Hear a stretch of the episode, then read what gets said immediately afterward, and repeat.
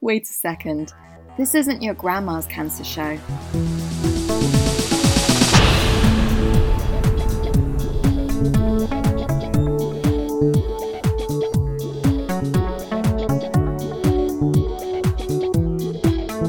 Not your grandma's cancer show. Hi, I'm Tatum Durock, and today we are talking about losing fertility. Whether we were planning children or not, cancer and its treatment sometimes takes away the choice the choice of a life we thought we'd have. And processing this loss at the same time as cancer can be so lonely. And that's why I've got three lovely guests on Zoom with me today. I've got Katy, who found a lump on her fifth wedding anniversary. We've got um, Gemma, who she had a number of coping mechanisms that she'd had before she had cancer. And then after she was diagnosed, they didn't work so well. And she was on the hunt for new ones. So we're going to find out what helped with her. And right now, I've got Amanda with me, who was 37 when she was diagnosed. And Amanda, can you tell me what was going on in your life at that time? Um, yeah, hi. I um, it was a January, and it was on my list of things to do. I'm a bit of a hypochondriac, and I was like, I've got this random lump surely it's nothing. No one in my family has cancer. Like we have big heart attacks and all that kind of diversion going on. There's like not a single person. And I have lots of other women in my life. Like no one has lumps, no one has cancer. Just was not on my radar. Um, and at the time, I was working as a camera assistant. So that's in TV, um, film, and drama. Incredibly stressful, difficult job. Very, very physical. So I was very independent. I was self employed. And I've been doing it now for like 10 years, maybe a bit longer. And I was kind of hitting my stride, thinking what to do next. Do I want to go up to the next level? Do I want to set up on my own? But, you know, very much used to getting up at three in the morning, driving somewhere in the country, doing a 12 hour shift, doing a 16 hour shift, doing all these things. I took a lot of pride in my like sort of strength. It's, it was then pre Me Too, very sexist industry. You had to kind of be one of the boys, listen to the jokes, carry the heavy stuff. You know, I was kind of I think I took a lot of my self esteem from my strength. Yeah. Independence. And, um, but I had this lump and I just kept thinking, I kept like crying in the shower, thinking, this is just your anxiety. I only felt it when I was anxious. And I kept thinking, should I ask my mum? I don't, oh. And it was like, no, come on, this is the January list of things to do tax return, go to the doctor. and, you know, and I went to the doctor and I'll never know. I had this lovely GP who went, um, but it doesn't feel like anything serious to me but um, I'll put you on the emergency list anyway. And I still want to sort of go back to her and go, what did you really think? And then, funny enough, I had a bit of a, a tricky diagnosis because the consultant I went to see sort of, you know, got your boob out, she had a feel, and she went, no, it doesn't really feel like cancer. And even at that point, you know, with some sort of knowledge of how these things work, I thought, you shouldn't really be telling me this. Mm. And she had this student, and he was allowed to touch it. And then as soon as I started having ultrasounds, mammograms, everybody's face just fell, biopsies. And you suddenly, because it's a day clinic, I went to UCH, um, University College Hospital. Because um, at the time as well, I was living in central London. I was like, I love where I live in King's Cross. I, you know, I felt like I was right in the heart of things. And, and I love UCH. It's this amazing hospital. Um, but yes, you really feel like everything's happening at once. And within an hour, you get basically diagnosed with cancer. Wow. The consultant was like, oh God, I, I didn't expect this. And she ran out the room. I mean, if she'd have had a duvet, she'd have looked out the window and climbed down. She was so like, it was so unprofessional, bless her. And she and just kind of handed me to the breast cancer nurse. How did you feel about that? I mean, that all happening in in the space of an hour. Like, was there a yeah. whiplash from that? Definitely. And I think, well, I mean, as you know, there's a whiplash from the whole experience. Yes. And funnily enough, I was listening to one of your previous podcasts, and one of the contributors sort of talked about this. If you get a bit misdiagnosed, how it can really affect you. And I remember just being like, oh, yes. And I didn't, I never saw that consultant again for mm. ages. It never really occurred to me. And, and after, I mean, it's a busy London hospital, so you see all different people. And basically, that was like the worst thing I encountered. I was very lucky and the nurses were just amazing. I remember there was this very small elderly nurse, and she could see that I was about to get told I had cancer. And she just took me away and was like, just sit down for 20 minutes. I've got your phone number. I'll come and call you. Like, gave me a hug. So Aww. everyone else was very careful. And funny enough, after I'd had all my treatment, or I was maybe done with chemo, um, I, I, sort of found another lump. I wasn't too worried, and I, I just went back because you know just to double check. And I had that consultant again, and I'd literally never seen her again, and I had a huge panic attack. Mm. And that's when I was like, oh, I was really affected by that. Yeah. And it stayed. That really stayed with me actually. And again, she just kind of got my breast and went, well, you've just got a really lumpy breast, and I was like, oh god, I'm, you know, I'm I, in the same same sort of situation. So I think that yeah, that does have a knock on effect long term it de- you know it definitely sort of set off my anxiety yeah um, i mean your life is in their hands right so when they're like yeah. oh no and oh yes you know it it does it jars you you're like oh what what can i trust now going forwards i had a real obsession weirdly sorry to real obsession of trying to find that student again like you Ooh. know how things fixate when you're really anxious about yeah. stuff again. You can fixate on certain things, and I was like, I just want to find him and go. That is what a tumor feels. you know, and I can only think that with my breast, it was like literally straight under the nipple because they did have a bit of trouble sort of accessing it. And so it was almost the shape of my breast, but just quite ridgy and lumpy. And so maybe she did just think, oh, it's just a bit ridgy and lumpy. But anyway, anyway, so um, yeah, I walked away from that. And my poor sister, she worked nearby. And I remember just texting her because she was like, oh, I can come and see you and help. And I was like, well, I'll call you if I need you. And I just texted her like, cancer it's cancer because that's all I could write. And yeah. Oh, my sister was just like, Ugh. you know, and kind of came and found me, and we both sort of walked away shaking and went and had a gin and tonic in in a pub next door. I'm so glad that she was so close and you were able to get to that gin so quickly.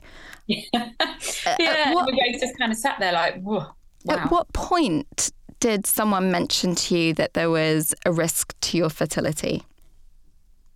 Do you know that's an interesting question? I remember the fertility stuff happening, but I don't remember when it was first mentioned to me. And I think that's part of the thing. It slightly caught me off guard. I think the big headline when you're quite young was that I had to have a mastectomy, not a lumpectomy. Um, and I guess there's such a sort of feeling like that's so devastating for a woman that I got a lot of help around that. And then when the IVF was offered, you're kind of transferred to another part of the hospital all of a sudden. And you know, you're suddenly learning that you're going to have to become really good at navigating NHS hospitals. Yeah. And um, they did mention taking Zoladex, which in the end I don't think I got, which would have slowed down everything while I was having the chemo. Um, and then they did so then i kind of got shunted down to the uh, fertility part and i had this again they were really lovely but they really scared you I, th- I, think it was a deliberate tactic so i had estrogen positive cancer so you know shoving me full of estrogen was scary um, but they made it sound absolutely horrific. Like I was going to have all these jabs, then all these counter jabs. I, you know, I was probably getting really sick. It might kill me. And I was so overwhelmed by the whole process. And I felt like I was in this kind of vice grip, like I'd been given basically two days to say yes or no to this treatment. And where and, were you in terms of wanting to have children at that point? So at that point in my life, I've been in a very casual, well, casual-ish relationship for probably far too long that I should, because it was just very convenient. And but it wasn't a relationship really to be having children in. Um, and I was 37, and I was thinking to myself, this probably isn't going to happen. I, I, think living in London, my, I had a very close group of friends. Most of them, if they were going to get married, would get married around 30.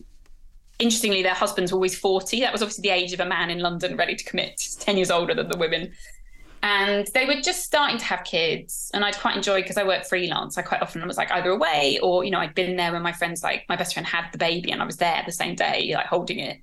And so i'd had a lot of input which was nice and i really enjoyed being again that very energetic lively auntie.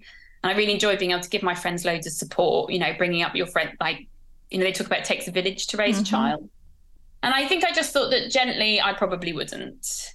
Um, i'd grown up with polycystic ovary syndrome so there'd always been this thought of like, if you wanted to get pregnant, we probably would have had to help you anyway. So I'd always known it would have been a bit of an issue, maybe. And like I said, I was in this relationship. I couldn't see any other one on the horizon. But I think, you know, I didn't rule it out. And I was kind of hoping, I guess, it, it would be a gentle slide to childlessness.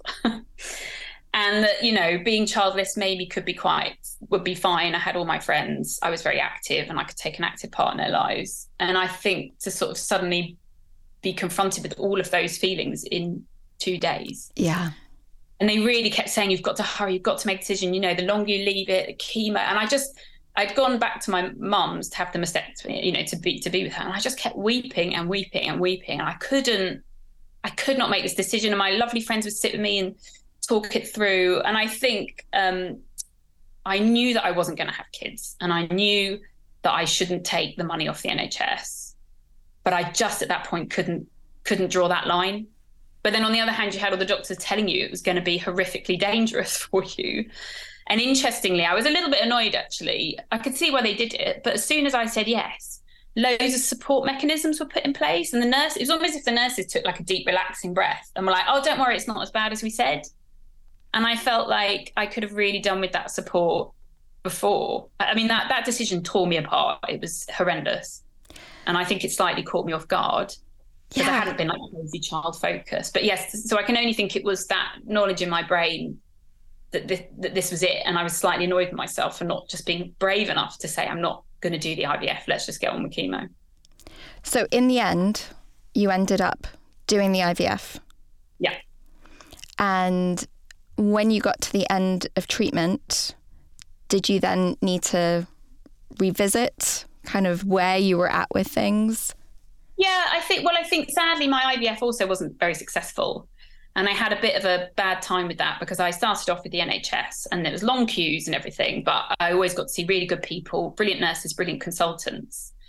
And then it just so happened it was over the Easter bank holiday. And with this IVF, you know, it was so critical. I was getting my blood taken every day. And so I had to be transferred to a private clinic.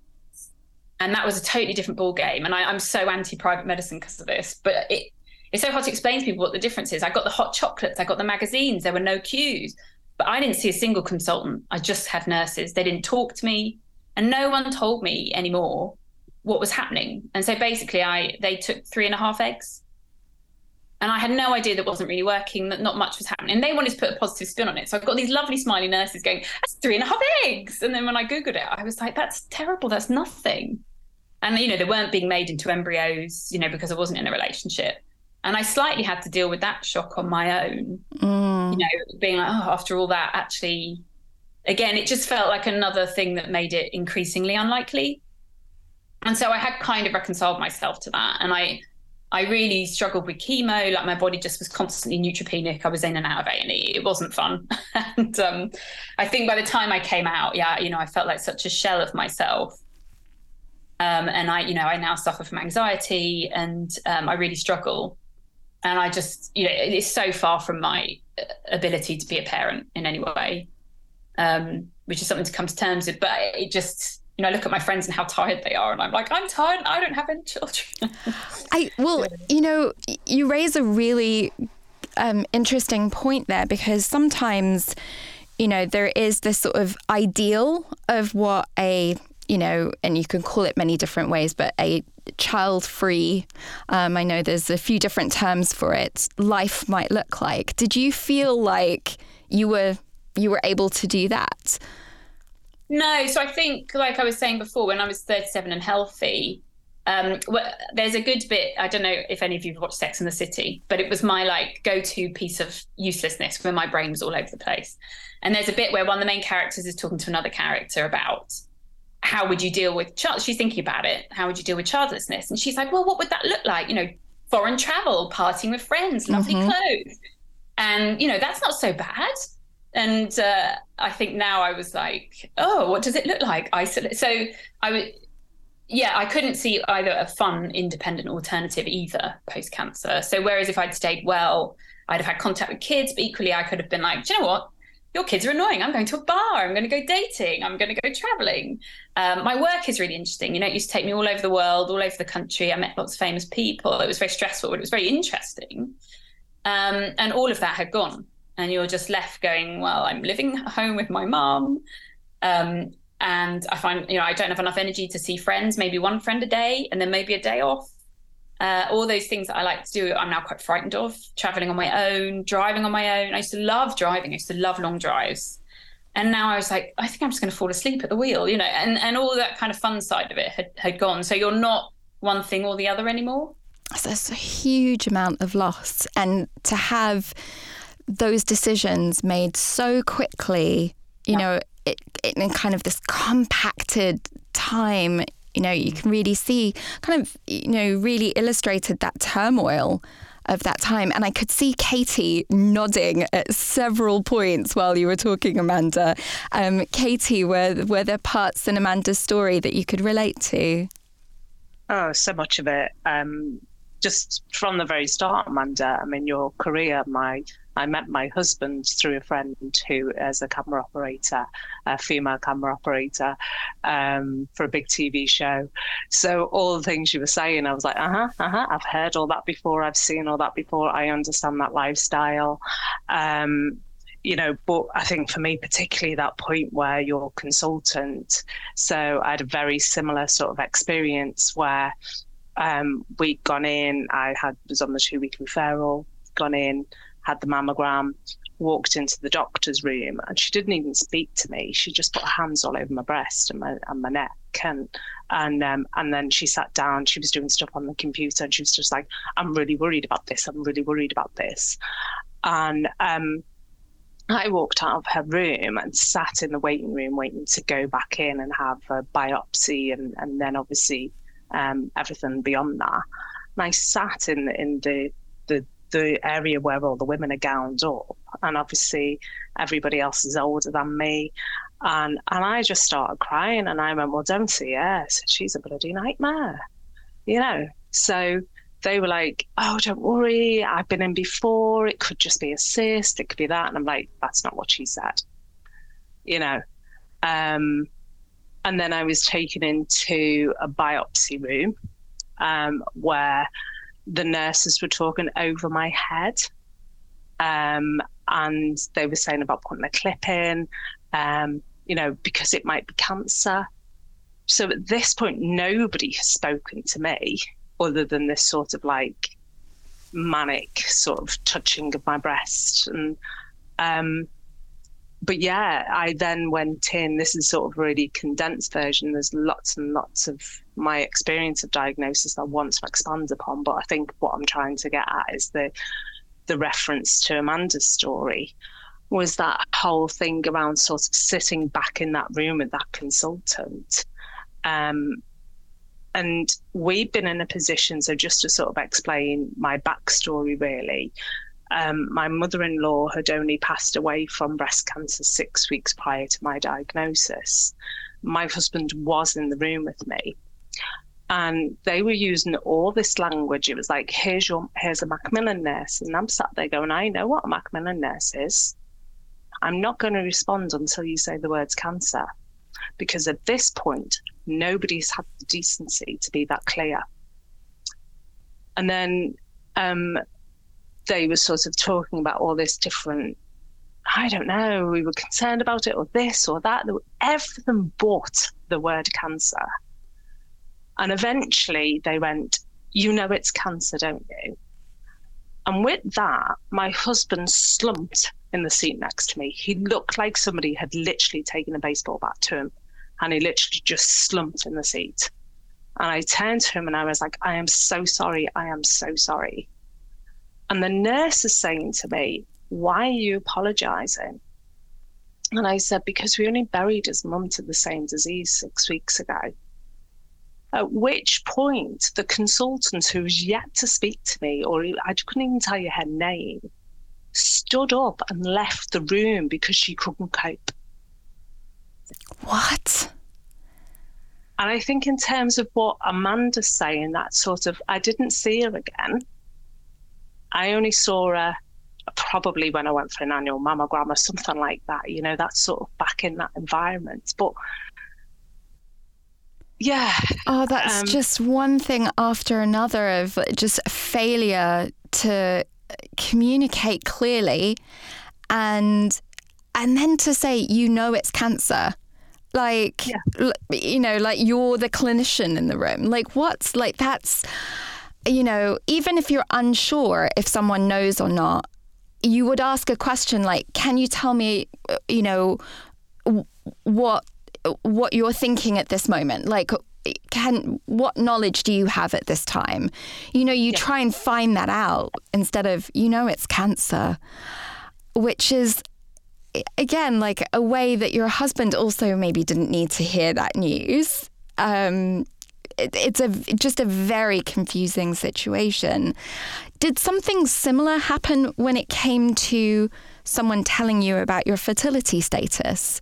Was that? Oh, it was in, it was in the same meeting. It was in the same meeting. In the same meeting. And what did they say? Um, so I got asked two questions. Um, just again, go referencing Amanda's sort of experience. So I was a double H bust, um, and although my tumor was the size of a plum, um, it they were going to treat me um, with chemotherapy first.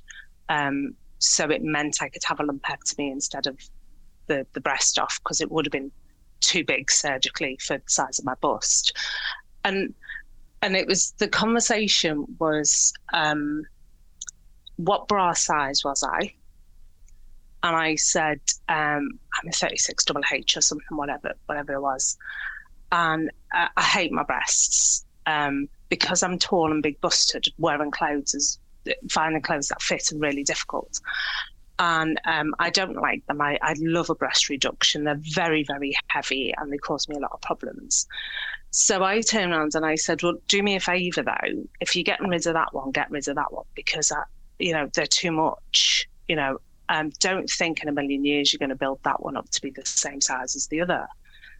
Um, but we did get into a discussion quite inter- interestingly in the room around that because my friend um, who'd been diagnosed, I know a lot of women who had breast cancer before me, and um, one of my friends from school had actually been diagnosed with a secondaries um, just before I was diagnosed with my primary. So again, slightly different from Amanda's story. I knew a lot of women with breast cancer. Um, but I was I was talking about my friend, and I was like, but my friend was uh, like, say for argument's sake, C cup and her um, tumor was the size of a pea, and they gave her a mastectomy.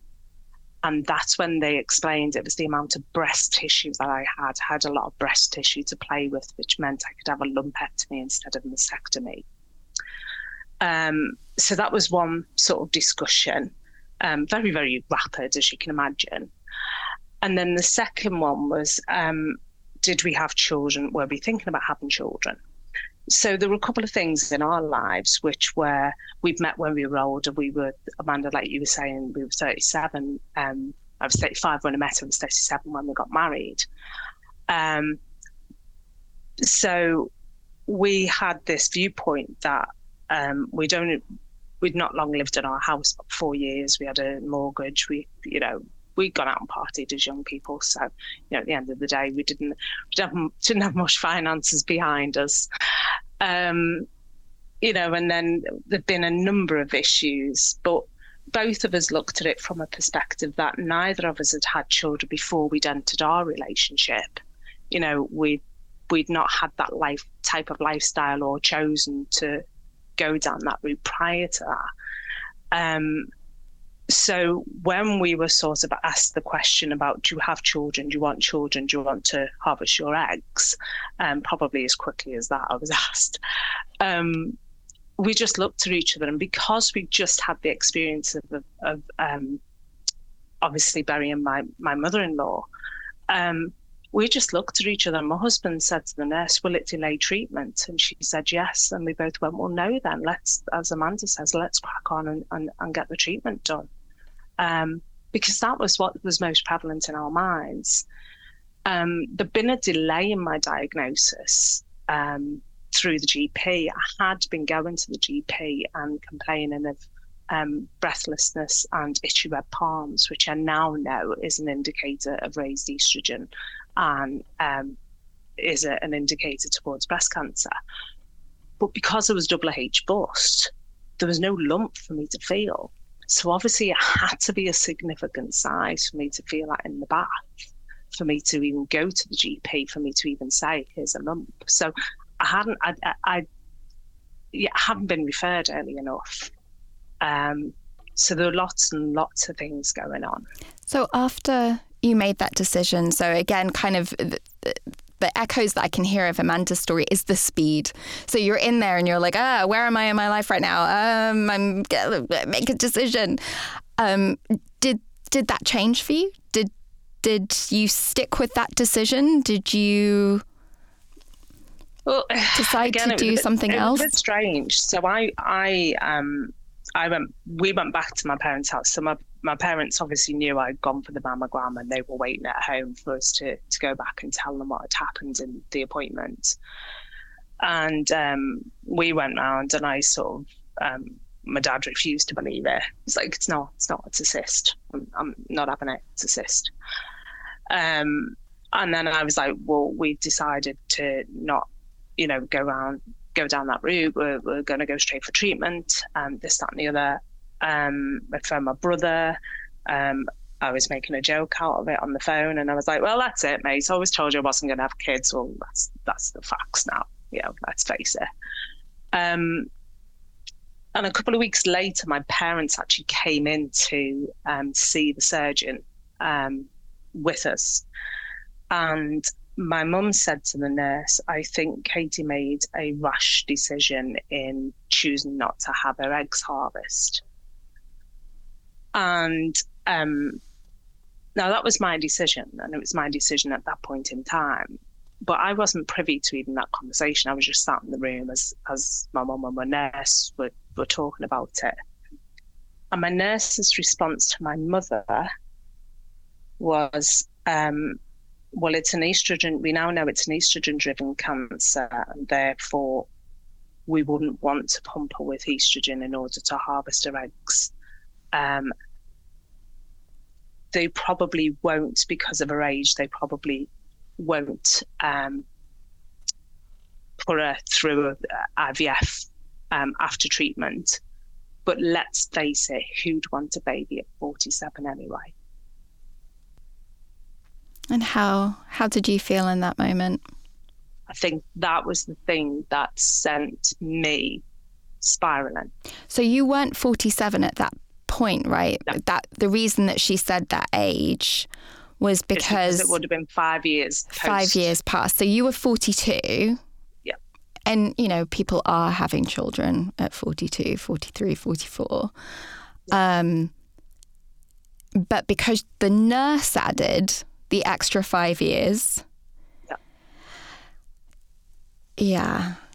That's really, a really tough way to hear that to have your options put out in front of you and and also you know uh, those guidelines of five years can change right like they're usually a case by case basis that's not a hard and fast rule um, and it didn't sound like that was a specialist nurse to be dishing out that information yeah, I think for me, I've we ended up sort of a few years later because it was obviously the one thing that sort of played on my mind really heavily. There were lots of things. There were lots of nurses who said lots of inappropriate things throughout um, throughout my treatment. Sort of, I think, in between even.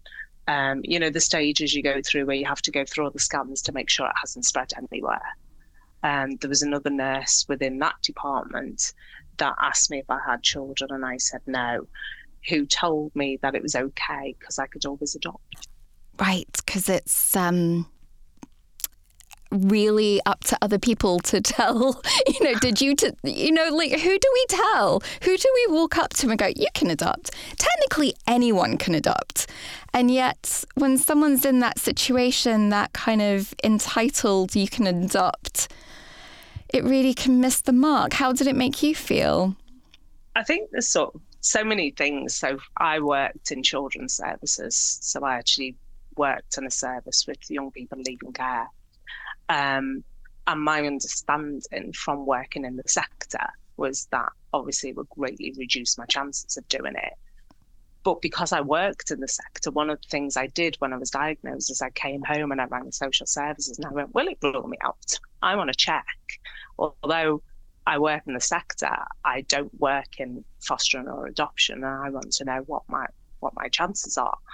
But actually, since then, since we've gone down the route of going to the fertility clinic and going through fostering and adoption routes, um, it's really interesting actually when you go to adoption, even though my oncologist has told me for years he will support me on an application, as will my GP. Um, we haven't even got past the initial sort of phone call yeah you know, hi, my name is, and can I tell you that I've had cancer? Mhm. And then they just go, okay, lovely, thanks very much for your phone call. Yep. Yeah. So, you know, I think there's one thing on paper where social services can say that it won't rule you out, but actually in reality, um, you know, you can you can be fighting a losing battle with an individual, and I think that's true of our health professionals when we're looking at those two nurses who are quite happy to want to make things better and reassure you or do things in a way that is their personal opinion in a crisis moment. And I Mm. think it boils down to them feeling, how do we cope? How do we cope with this situation? It was the same for the doctor and those two nurses. How do we cope in this uncomfortable situation? Yeah, I, I mean, definitely people flounder and say really bizarre things. I was once told, did I consider getting a monkey? Yeah, yeah. I was like, what? Like, I mean, have you been watching too much early friends with like Ross and his monkey? Like, what? What? Like, it just almost made my head explode. Um, yeah, the things that people say, and I think that, you know, there may be an intention. You know, they think, oh, well, you can always adopt. I know for myself, there was a very big difference between me wanting to have my own child and me wanting to adopt. In my personal experience, not putting anything on anybody else, but I felt they were two different things. They are. And there's the, you can have a grief for one and still do mm-hmm. the other. Lots of people do very successfully. But when it's kind of like, oh, it's kind of the same, it doesn't, you know, to me, it didn't feel the same. Gemma, I'd love to bring you in here. How's it been listening to Amanda and Katy? Sorry, I can't stop thinking about how they said, "Have you thought about having a monkey?" Mm. yeah. on that one, but yeah, like really, like hard to hear your stories, ladies. And you know, something I noticed was, I think with breast cancer, um, just to give you some personal background about myself, I've had like two separate primaries. I've had a, a cancer in my womb and a cancer in my ovary. Um, so I never had like this incredibly difficult decision that you were both faced with in a very short space of time where they've said, you've got to decide do you want to do this IVF or not? Because for me, they there was a slight chance I could have had IVF, but it would have upstaged my cancer. So in a way, I think that actually made it a little bit easier for me, if anything, because I didn't have that either I do this or I do that, such a life changing decision at such a at a time where my head was in, you know, sort of all over the shop. Um, I really don't know how I would have coped with that. So in my case, it was quite an easy one. They were like, yes, it could cause the cancer to go up a stage. I was like, right, well, absolutely not. I can't be doing that. And they didn't really push the matter at all because it wouldn't have been very wise for me to have IVF with ovarian cancer and womb cancer. It, it could have been like a complete disaster. But I think that door was closed for me and it was very final. And some people think that that's harder, but for me personally, I think it's a little bit easier because that shred of hope has been removed. I'm not chasing it. It's like, okay, that door's closed and it's a shame. And I am upset about it and I am disappointed. And it's okay to be disappointed. But at least it's not, you know, wondering or sort of putting my life on hold, thinking, oh, there's a slight chance that, you know, this egg, this egg I could be fertile or I could keep this over. You know, there was just none of that. It was like, okay, like I'm not having biological children. My body's never going to carry children. Um, but yeah, sorry, just going back to your question. Um, what exactly was your question again? Sorry, menopause brain. I so I relate. digressed already. I was like, I'm definitely going to digress. um, I so relate to menopause brain. Um, th- thank you for sharing that. So, yeah, having two gynecological cancers and having that choice taken away. Where had you been before? Did did you think that you would have kids? Yeah, so um, I was 100% planning on having kids. Um, I wasn't in a huge rush for it, I have to be honest. And one of the many things I sort of think about or I go over in my head is should I have had children earlier? Would things have been different? Um, should I have spent, you know, my whole life taking birth control just so I could go on holidays and party and be irresponsible and you know where I could have been having children. Um it I have a good career but it wasn't it wasn't anything like woo like a huge career you know. I'm not like a politician or an actress. Do you know what I mean? I'm not Angelina Jolie. So I was like should I um should I have done something differently? Um but yeah, like similar to what you ladies described, like my diagnosis um, took a very, very long time. Um, I was in and out of the hospital having very invasive procedures for over two years. Um, and they just kept sending me back and sending me back to the GP and signing me out of care and saying, you know, nothing's wrong. Uh, they knew I had a polyp in my womb for two years. Um, even by the time they realised I had womb cancer, um, they were still sort of saying to me, "Oh, do you want to go on the coil? We can salvage your fertility." Um, and yeah, like I say, when I finally went to get my eggs, because I was planning on getting my eggs frozen. Funnily enough, that's when I actually got diagnosed with um, ovarian cancer. I thought, oh yeah, great, I'll freeze my eggs if I have that option. You know, they were saying my womb cancer was very treatable. Um, it was early stage. I was like, great, I'll have a hysterectomy, freeze my eggs. Um, I got to Manchester St Mary's and she she basically looked at my eggs. I was incredibly fertile. There was nothing wrong with me um, in that regard, anyway. Like I had like 15 follicles, I think. But she went into like one ovary and she said, Oh, I can't take eggs out of this. I think you've got another cancer, or I think your cancer's spread out the womb. And I think at that point, I was like, Okay, like the conversation's changed. Um, it's a lot more serious than I thought. Um, just take everything out. Um, and they were like, Well, we can do the egg freezing. I was like, No, no. Me and my husband sat in the car and I said, because I sort of wanted to give him some time to voice what he would want, and he would have absolutely loved children.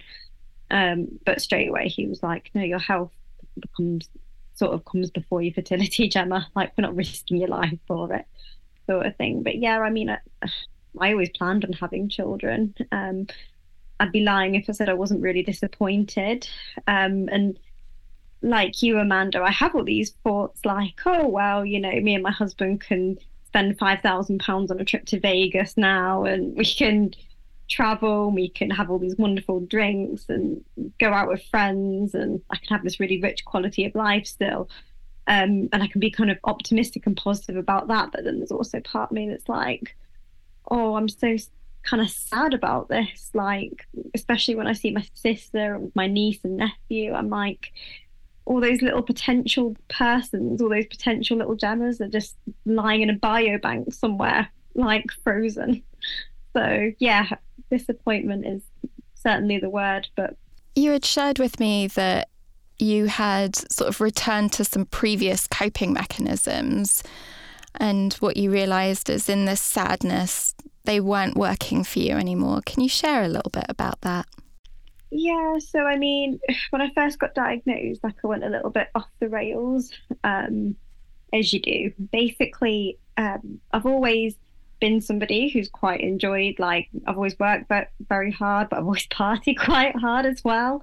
Um, I've always loved to shop. Um, I've loved, always loved to sort of go out and socialize.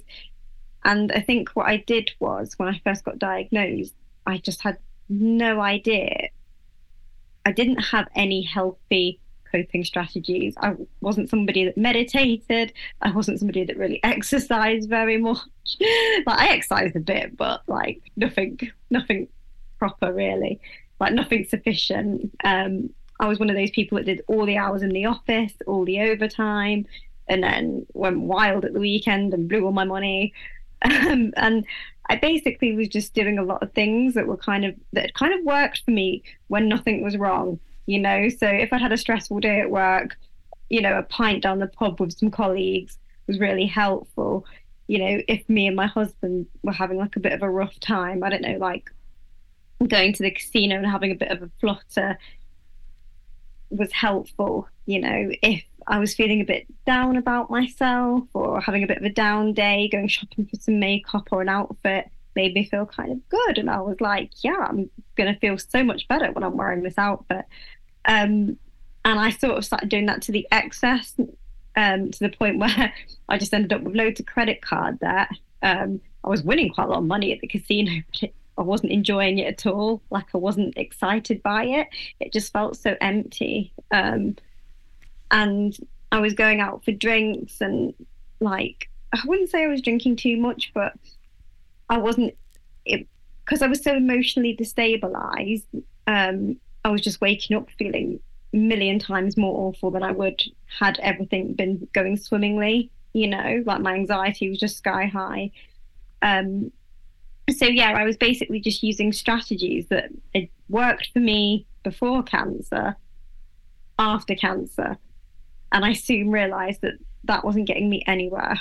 I was just getting myself into like deeper, deeper problems, um, and that's where I basically ac- sort of access all the help I could get. I did like the Shine Breakout program. I got counselling. I went to CBT. I just took anything I could um, and slowly I started sort of swapping these kind of excessive hedonistic habits for things that were a lot more healthy. Um, all the stuff that I'd sort of frowned upon, not frowned upon, but I'd not bothered on, bothered with before, you know, like the meditation, the prayer, the prayer apps, the just anything I could do that was kind of a healthier way of coping with my grief and my disappointment and my anxiety I was I was doing. Um, and yeah, slowly I started to get quite a lot better. I'm not going to say that like I'm 100% the, you know, like I'm not a Buddhist monk or anything like that. Like I'm not, like I've still got certain things that I do that probably aren't very sensible, but I'd say I'm certainly in a better space emotionally.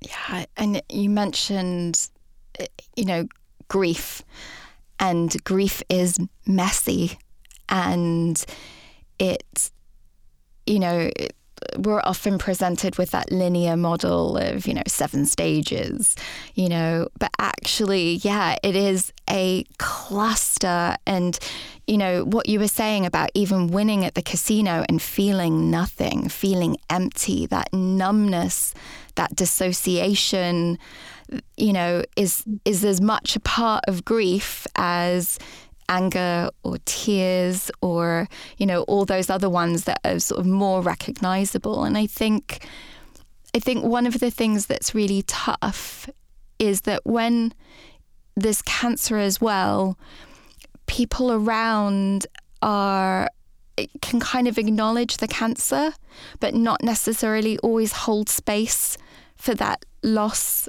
of the children that you wanted to have to them, sometimes that's an invisible grief. But for you, that can feel, and I could hear it when you were talking, Gemma, about the little Gemmas. Like that's, it's a very tangible yeah. loss to you.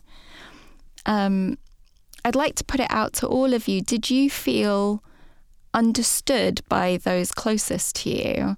So um, going to Katy and then Amanda and then back to you, Gemma. Um, I don't think I've ever felt fully understood by anybody close around me. And I think that's because of masking that we do. So um, I mentioned before my brother, and they have three children. And, you know, I always, um, when I was with them when I was younger, I was always like, I'd be lovely to be in that position, but I was never in a relationship, you know. Um, again, that goes back to something Amanda was saying before. You know, um, we can have relationships, but it doesn't necessarily mean. And and you know, it's just one of those. And I think that I was always someone that's like, well, I won't have kids. It's fine. I won't have kids. You know, and you know, find reasons not to have children, and sort of um, do that. So maybe that's not necessarily other people not understanding me. That's the mask I wore, and maybe not understanding myself to be mature enough to have worked out how I could put myself in a better place in order to have actually become a mother when I was younger. Um, you know, so I think there's that. Um, my family are also going through their own grief for that. So I think certainly my mother has mentioned sort of, in recent years that she would have loved me and my husband to have been parents. Um, you know, so um, the fact that we hadn't got round to that or we'd made decisions not to do that in the five years prior to my diagnosis, um, again, we, you know, it's one of those things. But I think for me, the real, real strength that my husband and I have is that we talk about cancer every day. You know, um, we have a strong relationship, and even if we don't get each other, or sometimes um, I was saying to Tatum on the phone about, you know, when we went through all this thing about fostering and adoption and everything, about the rejection and about the grief that we continually went through you know we were we were continually on this cycle of it because you'd build yourself up to open yourself up to somebody again and then to be knocked back again it just got too much for him and he just got to the stage where he said i can't do this anymore we've got to stop mm. um, so i have to respect that i have to respect him and his feelings in amongst everything else so i don't think it's just about whether or not i felt understood about by other people it's about how other people process their grief yeah. and about how I understand myself. Yeah. And there's there's something about you know, I can hear in in your husband almost calling it like this is this is the end of the the thing and and you know there there can be pain in extending the possibility um and I know for myself, I um, had one chance to be pregnant. Um, and I also had an estrogen positive cancer. So it was, you know, quite risky. And I lost the pregnancy. But I had six embryos. And I paid every year hundreds and hundreds of pounds for them to stay in storage and knowing that I couldn't I couldn't use them again, you know, and and still not being able to let that go. And it there was something about marking that ending that for me was quite a, a line in the sand and this big like Gemma, I'd really planned to have children. Um, so it was like this, you know, this end of this sort of dream alternate life that I thought was maybe in a parallel universe. Like maybe if I went behind a door on the other side, I'd be a mum sitting in a PTA meeting or beside a football pitch? Or what mum would I have been? You know, would I have been a, a great party host mum? You know, like would I have thrown, or would I have gone, oh no, sod these gift bags? like, who would I have been? And, and one day will I turn a corner and will I see her? Will I meet her? You know, and I decided to unfreeze them and bury them. And as tough as that was, there was something about an end that was marked because I think it is often this invisible, there's often not, you know, uh, a headstone. There isn't a place to, you know, where the ashes are. There's there aren't these formal ritualistic you know, conventions that we can follow that we do in all these other forms of grief where people come together and they talk about the person that they've lost. And it's both the the person that you expected to hold in this world and look after and who you were going to be doing it. So it's like such a combination effect. Um, and Amanda, did did you feel understood? Did you feel like you could talk to people? It, it's tricky. I think um, I have a, a mum and a sister, and my dad died very suddenly when I was 23, and that was an enormous trauma for us all. He just dropped dead, and uh, we've always been very tight knit. And my mum, it was very intense. Me being the next really bad news, and funny enough, just before I got ill, we had this really nice Christmas 2016 And my mum had said something to my sister about, you know, if Amanda ever got ill, I would never cope. I, it's like her, you know, I'm the youngest, and uh, you know, you're sort of treated with kid gloves, really. Um, and I remember my sister always being like, "Talk to me, talk to me. Don't talk to mum. Don't talk to mum. I'm fine. I can deal with it." And then she got really ill with shingles, and I was like, "We are really. It's really, really intense. The hardest thing I had to do was ring my mum. When I told her, she just left, just went silent. And I luckily I rang my. We have very close neighbours we've grown up with, so I rang my neighbours first and was like, "Come and hold mum," because she, you know, and she's kept it all inside so much and she's been so wonderful about never saying that she wanted grandchildren because my sister's always been adamant that she doesn't want children um, she has a much older stepchild because she married somebody much older than her but for her it was very black and white she thinks the world's a terrible place i do not want to bring children into it and it's funny because then that sometimes she sort of co-opts me into that point of view and i'm like that's that's not my point of view i possibly would have liked to have really had children and so i don't know anyone who a lot of my friends don't have children, but not because they had cancer. Right. Dealing with the isolation of cancer and the isolation of infertility. Yeah. And I'm very, some of my friends who are childless are just so caring for me. I've got one amazing friend. I went to a party once and I absolutely collapsed. I just had no energy. And she was so perceptive and kind. She got all my stuff together, realized what was happening to me. You know, I have friends like that. And she rescued me, put me in an Uber, took me home. And they give me their time, but we don't talk about not having kids. And I have other friends who've had kids through artificial insemination. So they are single parents, women on their own, but they had that choice. So that's been quite hard. And then some who have been amazingly generous and, you know, allowed me into their family lives, allowed me to have very close relationships with their children, which has been kind of a replacement for me. But I don't know anybody who's in that situation. And so, like, when COVID hit, you know, all these things that had held me together, my amazing friends, my god kids who are like my own kids, you know, I love them with all my heart. They call me Auntie Amanda. I can pick them up at the school gate. It just went. And that didn't happen for any of my other friends. So definitely my friends who were on their own, um, but they were still working. I got the text saying I had to stay indoors. I lost my job because my job was a receptionist job because I was just trying to get back on my feet with my exhaustion and stuff. I had this nice three day a week receptionist job. Nobody needs receptionists anymore. they were like, we don't want to touch you. Don't give us coffees. We don't want any of that.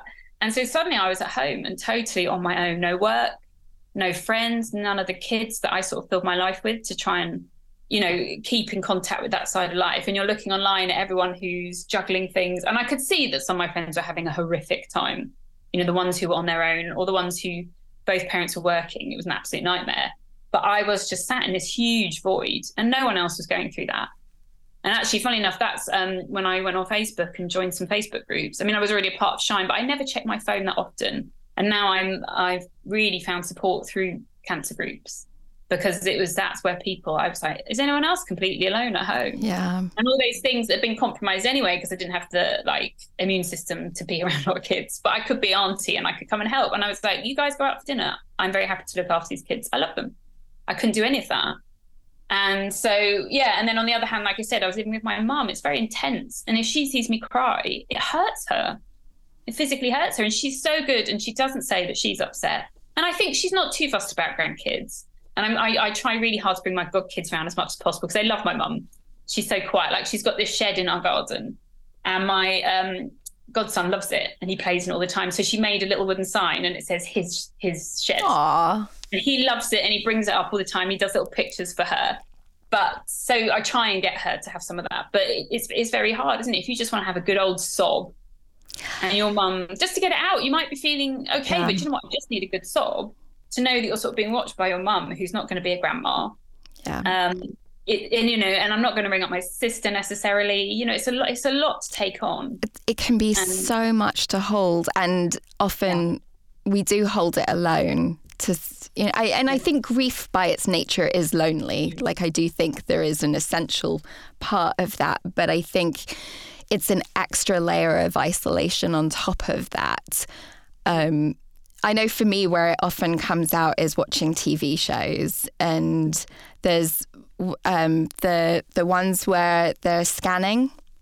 Mm. Um, yeah, for the ultrasound, yeah, I can lose it really quickly in front of almost anyone. That's where like I can't hold it in. And I suppose it's like everyone has their own kind of image of of what it looks like. Does the grief lessen, or do we learn to carry it? Like, do we expand around it and become big enough? But then there are those moments where it just comes in really acutely. Yeah, Um, and like, that's interesting actually because I find that quite isolating in itself. Like for many reasons, but with cancer, so much drama and TV and things that you relax to are about life going on as normal. You know, this leads to this, leads to this drama, uh, or cancer's being used for its drama. You know, Mhm. oh, she's got cancer, and I feel like I just pick up books and go, "This means nothing to me. This means nothing to me." And not not with everything, but it is interesting. Even that, like when you relax and the stories that we tell each other, you're not included in those stories. And I think as a woman of a certain age, like I'm a woman in my 40s without a child, that's hugely isolating. I have had cancer. I can't do a sort of big woohoo job. And, you know, I'm not that career woman who didn't have the kids. And I think, yeah, that you're like, where's my where's my story? I can't see that. And it's interesting. I quite often I kind of like listening to the Shine podcast, but I also find myself um, listening to a lot of disability podcasts because I do think I now have like absolutely chronic anxiety and fatigue and the menopausal symptoms. Um, and I think it's because it's about being excluded. You know, so obviously that's not as severe as, say, um, you know, not being able to use your being paraplegic or something. But the stories they tell really chime with me. And I never would have thought that. Like I'm listening to all these disability podcasts, and it's just like, yes, oh yes, that makes sense. Yes, that yes, that's me. And that's really where I find a very comfortable home because it is suddenly about being not the mainstream, being excluded. You know, like I have a real bee in my bonnet about work. You know, so many people can't work because they're just a bit tired and the workplace is so brutal these days. You know, I was chatting to a friend of mine who works for CAB and he got me to check a job ad because, you know, I was like, sorry, is slightly going off tangent, but it's like hit the ground running, go the extra mile, self starter. And I just look at things like that and I'm like, well, I'm clever. I've got a degree. I've got an MA. I've got years of experience. I've been through cancer. I have loads of stuff to give you, but that scares me. I'm, I'm not going to apply for that job. I mean, I'm exhausted just hearing about that advert. Yeah. Yeah, and I think people just cut and paste, but it's so chronic how one little thing like fatigue just excludes you Yeah. from so much. And and add to that, you know, you can't fit into the sort of mother and baby group. You, you know, you haven't got these little markers or these groups in society. And I was 37. I was like, I'm young.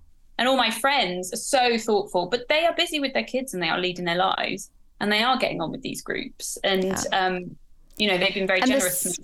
Something about being on the outside of that, you know, like when everyone is.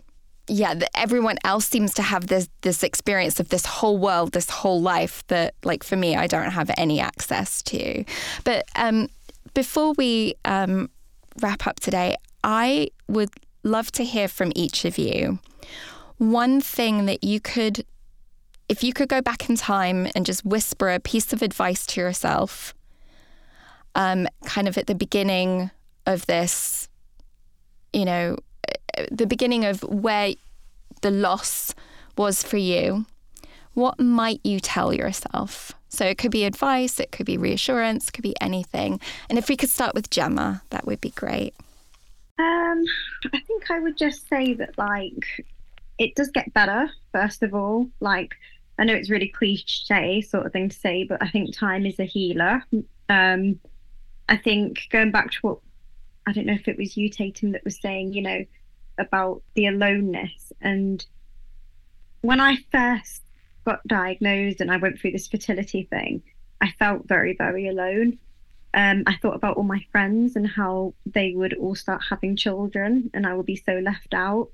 And I try to have like a lot of grace with people as well because ultimately this experience is my subjective individual experience. So nobody can really go through it and feel it in the same way that I am. So I can't really expect them to sort of understand.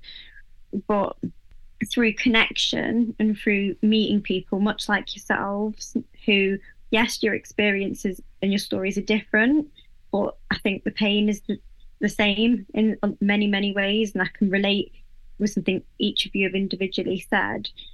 I think I would have reached out and connected like a lot earlier um, because it's healed me like so much. And I think, yeah, if I could say something to myself going back, I would have been like, don't suffer. Like, you, you know, you don't have to be like this big existentialist, like suffering alone. Do you know what I mean? Like, go out there, speak to people, reach out, and I don't really have anything to build on that. Is that I love that. I it's so powerful. It really is in in that lonely place to um, then be able to you know talk to other people that also understand that lonely place. There is such power in that. Um, and I'm really, really glad um, that you know you're finding that Gemma, um, and uh, that it's been it's been useful to chat to other people, kind of in in similar-ish experiences. Um, Katy, what what would you, if you could whisper something to yourself? I think for me, what I want to say is that there's um, actually no one piece of advice um, and the reason I'm saying that is that's because why other people get it wrong.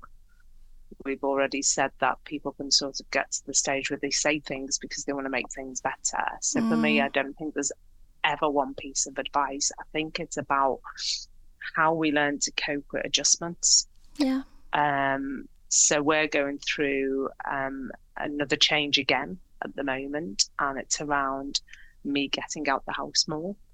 And actually, my husband's struggling with that because there's actually a change in our relationship and there's a change in our day-to-day lives. And there's and I think it's about generally how we cope with those adjustments um, whether that's as individuals or um, as a couple or if you see my husband and I as a family or I'm sure there's plenty of listeners who have had children and then had a diagnosis, which is, means that they don't have any further children. Um, we're all talking it from a perspective of not having any children. I know a lot of our listeners are not in that situation. Yeah, um, secondary um, infertility can be just as just as hard. Yeah, and I think it's about how um, how we all choose to cope with adjustments um, as individuals, as couples, as families, um, and within what support networks that we have. Thank you, Katy, for sharing that. And Amanda, do you have anything of any kind? It could be advice, it could be a joke, it could be anything that you'd like to whisper back to yourself. It could be a. Yeah, my top tip is don't get cancer, but that one is. Uh,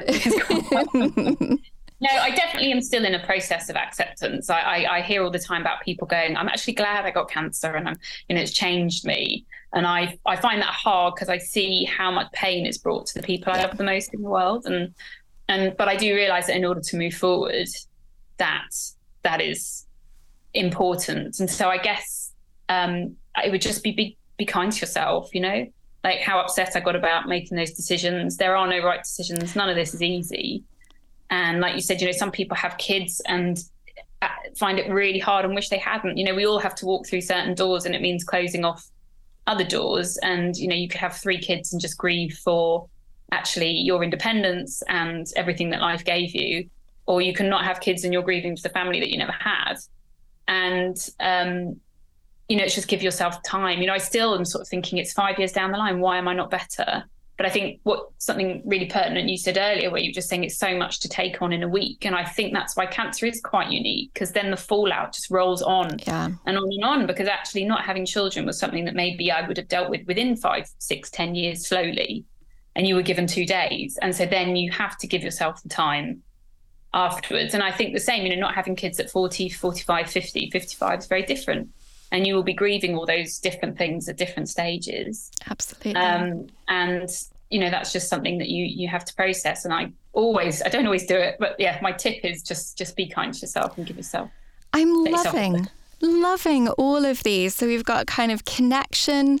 There's no one bit of advice, you know, and that it's a little bit about figuring out how to roll with adjustments and then being compassionate. I think that those are amazing takeaways. Thank you so much, all of you, for chatting with me today.